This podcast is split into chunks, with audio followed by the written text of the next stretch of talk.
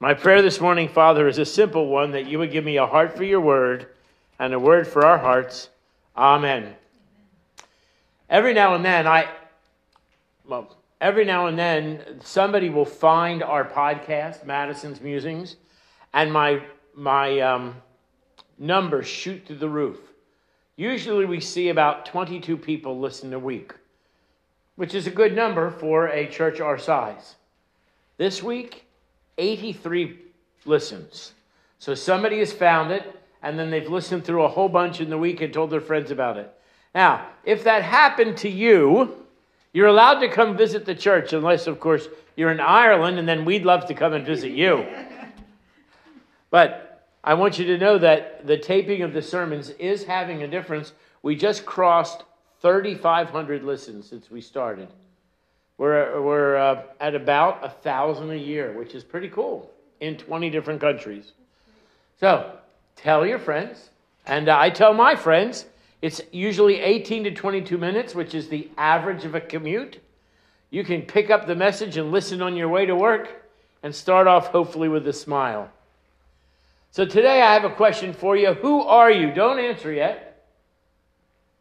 This week I had to do some doctor's visits. And when I go to the doctors, I have to answer to the name Alvin.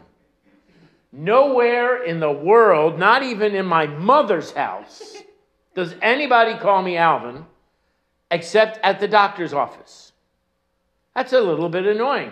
Everybody else in my entire life calls me Doc. That's my nickname. So are you are your name or you are you your nickname? Well, let's go back to the name.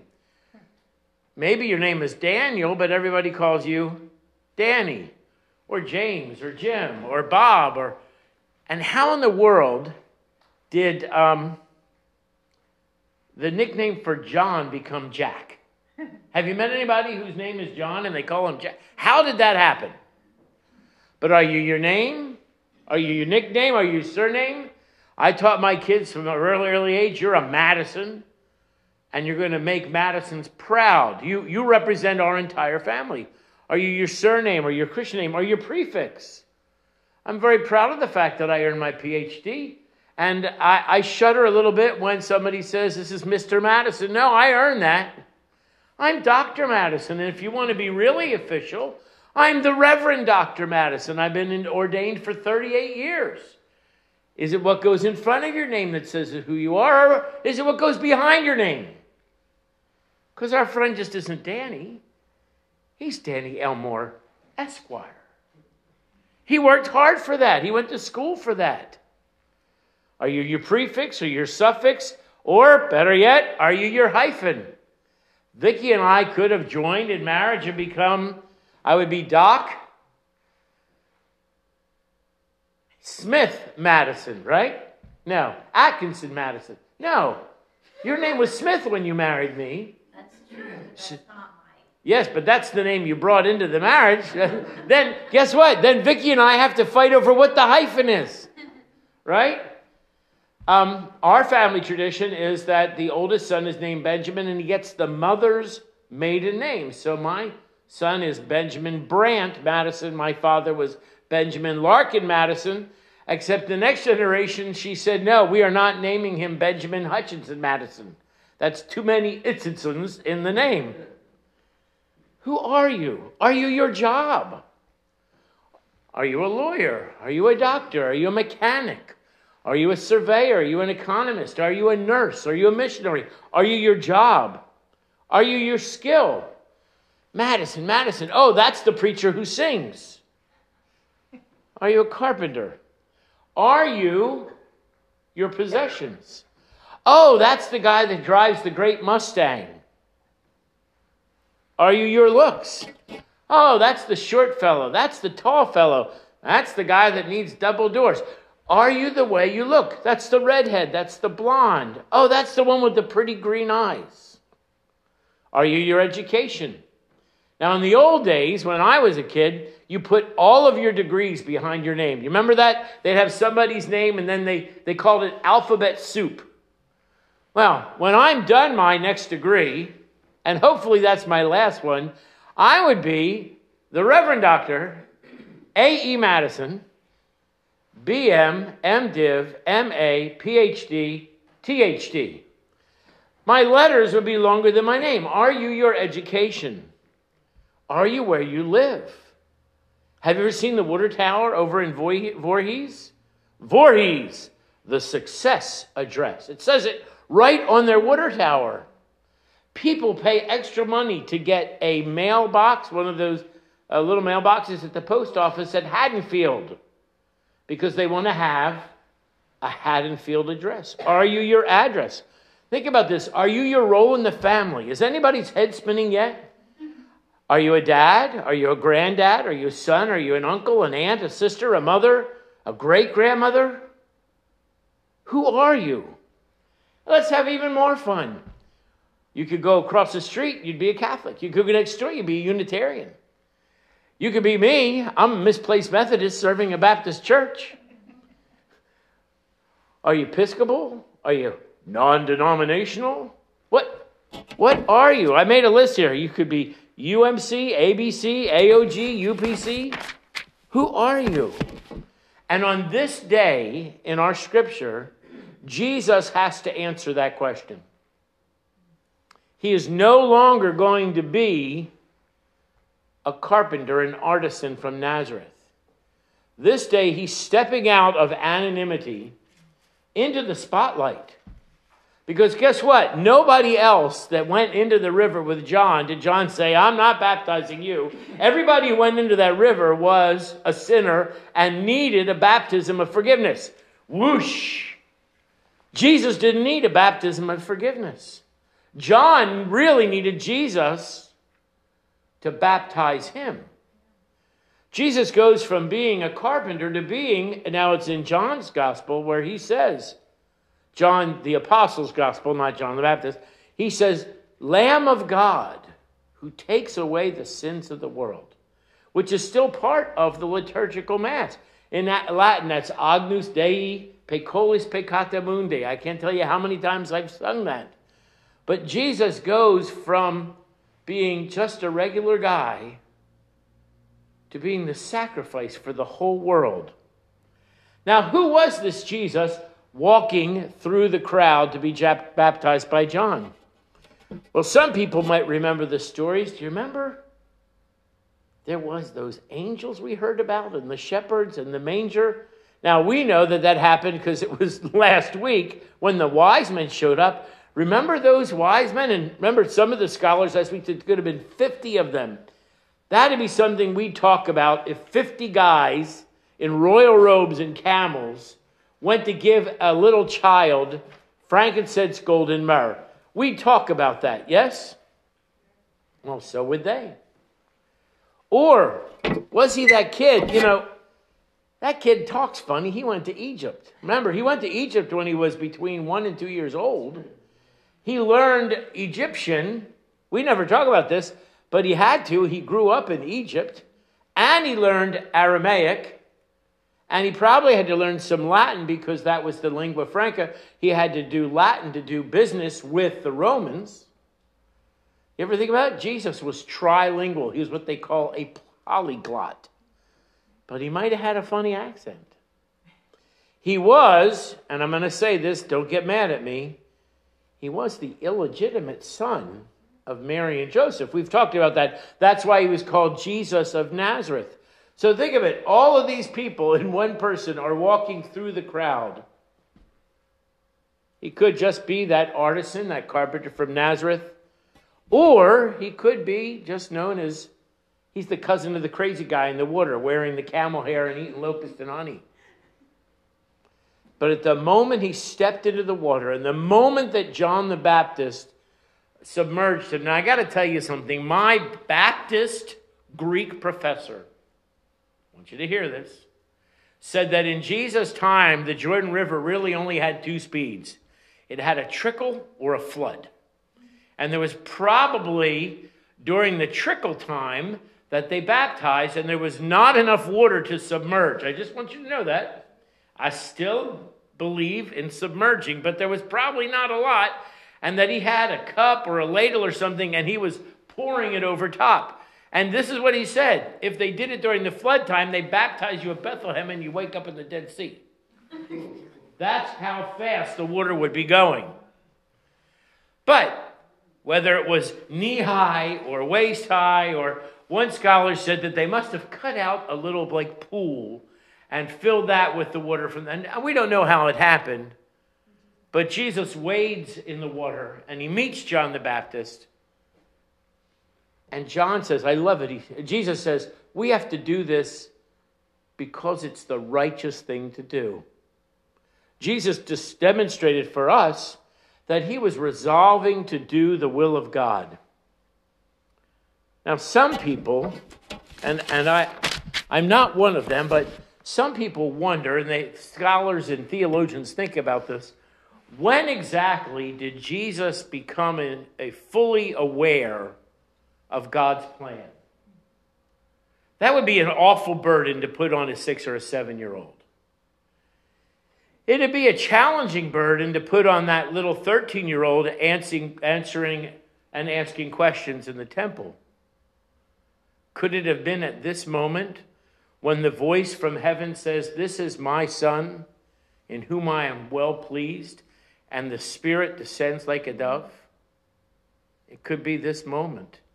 That's why we talked about in the children's sermon what are those moments where you stop and they change the direction of your life? Marriages, baptisms, confirmations, graduations, ordinations. This was a moment that changed Jesus' life. Was it then that Jesus knew who he was? Was it in a time of prayer and complete, comp, comp, I can't talk contemplation? Was it in the temple as a young boy? Was it in the stories that his mother told and shared from her pondering heart? The Jesus that stood before John in the Jordan was embarking on a new adventure and announcing a new direction. And hear this starting a new ministry. His ministry only had three points at this time. He was resolving to please God, he was teaching us to be obedient. He was resolving to look for road signs of righteousness. And he was resolving to bear the cross. Even if he was not fully aware, and the scholars haven't figured out when, and if you want to ask when you get to heaven, put that right under the belly button question. You know, did Adam and Eve have belly buttons? God will answer that. Well, when was Jesus fully aware of his role in salvation? Was it at this moment? Now, I want you to hear this because we take baptism very seriously the, in this Baptist church. And when you become a believer, this is the moment that we recommend that you get baptized and join the church and, and make that stand in front of your family and friends and everybody. But you know what? The day after you're baptized, you look exactly the same as the day before you got baptized. So I was speaking to a group of teenagers at a Christian Endeavor camp and we were trying to convince them that the life you live is as important as the, the baptism or the confirmation you experience. That you can't just get in the baptismal font, get all wet, and then your life is the same. It has to be different. Jesus' life at this point became remarkably different. So I, I used to have an alb. That's the big white robe that the Lutherans wear with the rope around the middle, I looked a bit like a monk. And I came in to preach the sermon in the alb, And I said, you know what? We're, we're going to start demanding that when you make a decision for Christ, everybody wear one of these every day. And all the kids went like, what? I said, okay, okay. So I took the alb off and I had this big six inch wooden cross my dad made for me. I said, okay, well, now when you make a decision for Christ, you have to wear this cross around. The kids like, no. And then I had a three inch cross, and then I had a little cross earrings. I said, You have to let people know by the way you live that you have met Jesus and your life is different. Jesus, at this point, said to the entire world, I am God's son, and my life is going to be different. I have a friend who's a hospital chaplain, and she's a Mennonite, Catherine Longnecker. That's a good Mennonite name. And she said one of the scariest moments in her life was the morning after she gave her life to Christ. And we all looked at her like, What? How could that be scary? Well, if you know, Mennonite women, when they make a decision for Christ, have to wear the bonnet. They don't have to wear the bonnet until they make a decision for Christ. And in her day, the mother crocheted your bonnet. So her mother had made this bonnet and was holding on to it until that moment that Catherine gave her heart to Christ. And she came down to breakfast and get was laying on her breakfast plate. The bonnet. And then she realized I'm going to have to put this on and go to school. And everybody at school is going to know by my bonnet that I have to be a different person.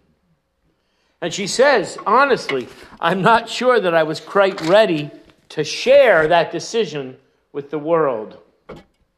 When I was a young pastor, I used to say there was two people I didn't want to live next to, a Muslim and a socially active atheist.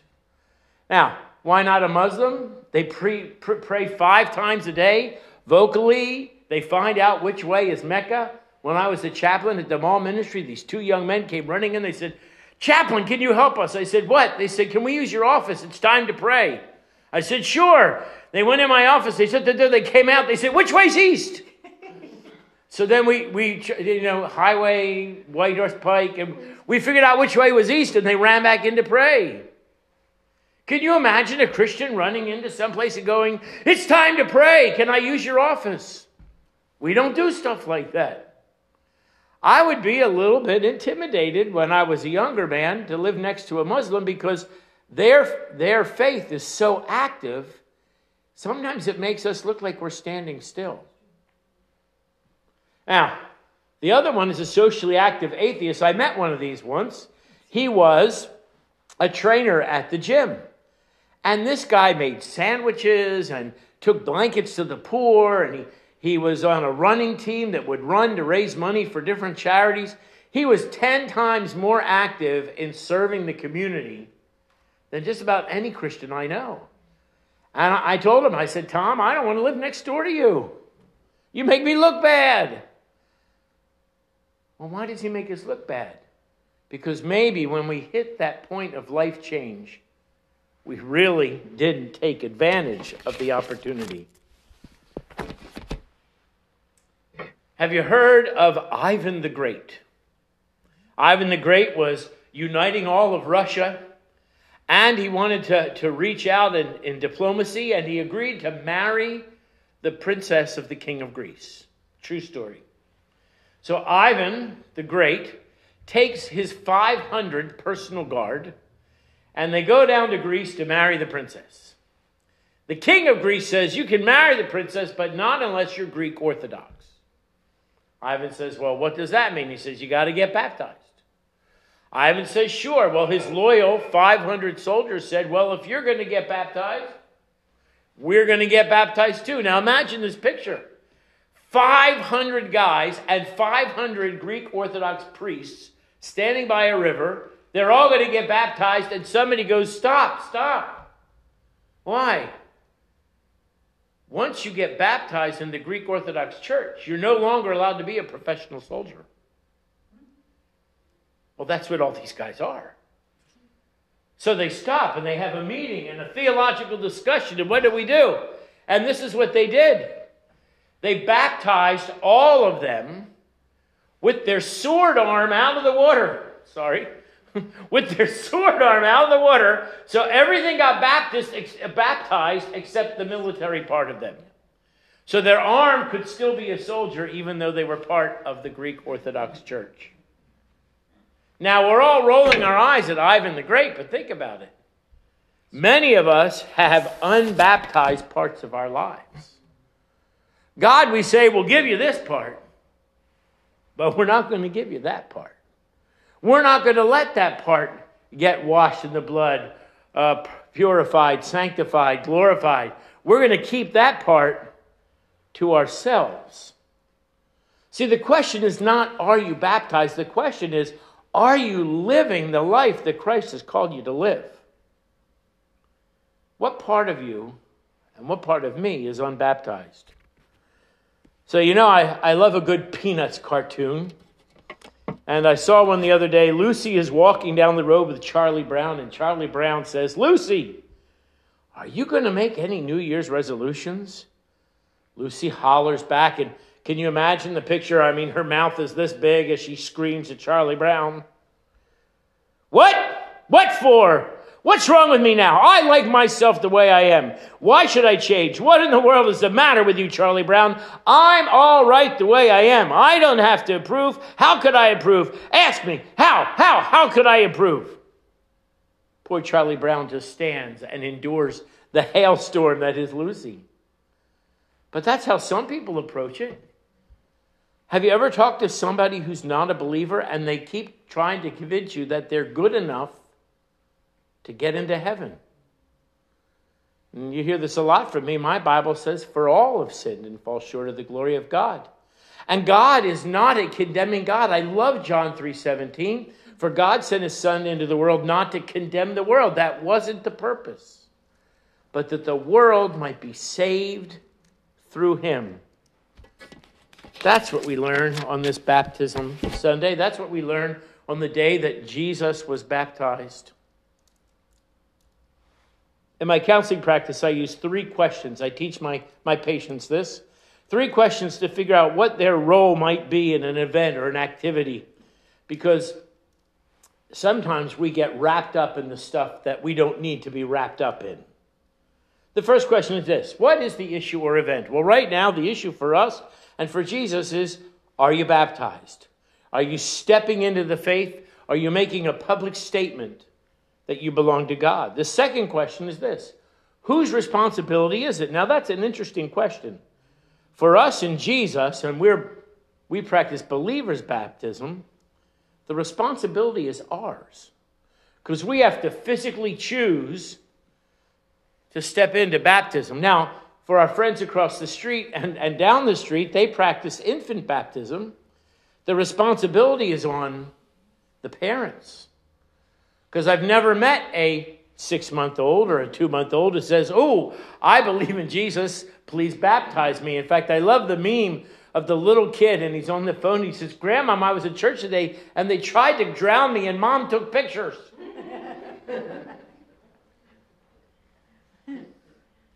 but it is voluntary on somebody's part. Either the parents or the believers. Somebody is saying, We're embarking on a journey. And the third thing is this Do I need to change? For us in Jesus, the answer is yes. For us, we're changing our hearts and our lives and our actions. And for Jesus, he was beginning to build the kingdom instead of building tables and chairs. So I started off by asking, Who are you? Today I hope you can say, I am a baptized believer. Then I have to ask this question Do you live like one? If not, guess what? Our faith affords you the opportunity to have a new beginning every day. You could start today and say, I want to change the way I live. We talked about this in Sunday school this morning. I want to change the things that are taking up my time so that I can have more time to do the things that are important. Here's a tough one. If you're a baptized believer, do you give like one? Now, in the Methodist, and I'm sorry, in the Methodist confirmation, they say, Do you promise to support the chairs? Support the church with your prayers, your presence, your gifts, and your service. And the young men and women have to say yes to that. Now, I have a friend who says, no, no, no, you have to give your prayers, your presence, and your pesos. But do you give like a baptized believer? You say, well, where do you get that, Doc? Well, I love that old hymn. Jesus paid it all. Well, how did he pay it all? He gave his entire life for us. Do you want to be a part of the family of God? Do you want to be a member of this family, this body, this service organization? We are all of the above. Well, on the 12th of February, we're going to be doing two things. We're going to be baptizing at least one person who's already volunteered. He said, I've given my heart to Christ. I want to be baptized. If you've never been baptized, we're going to open that to you. And if you are if you want to be a member of this church, we'll be accepting people by profession of faith.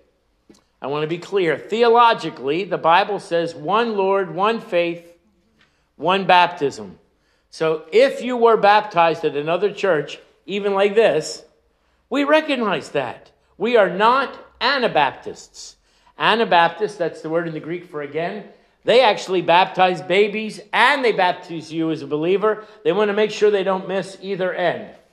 We recognize your baptism. We recognize your profession of faith. And if you want to join the church by profession of faith, we're going to do that on the 12th as well. As always, our, our front pew is open during the last hymn. If you want to come down and talk about what it means to be a believer, what it means to be a baptized believer, or what it means to be a member of this church, our deacons and our pastors would love the opportunity to pray with you. Amen.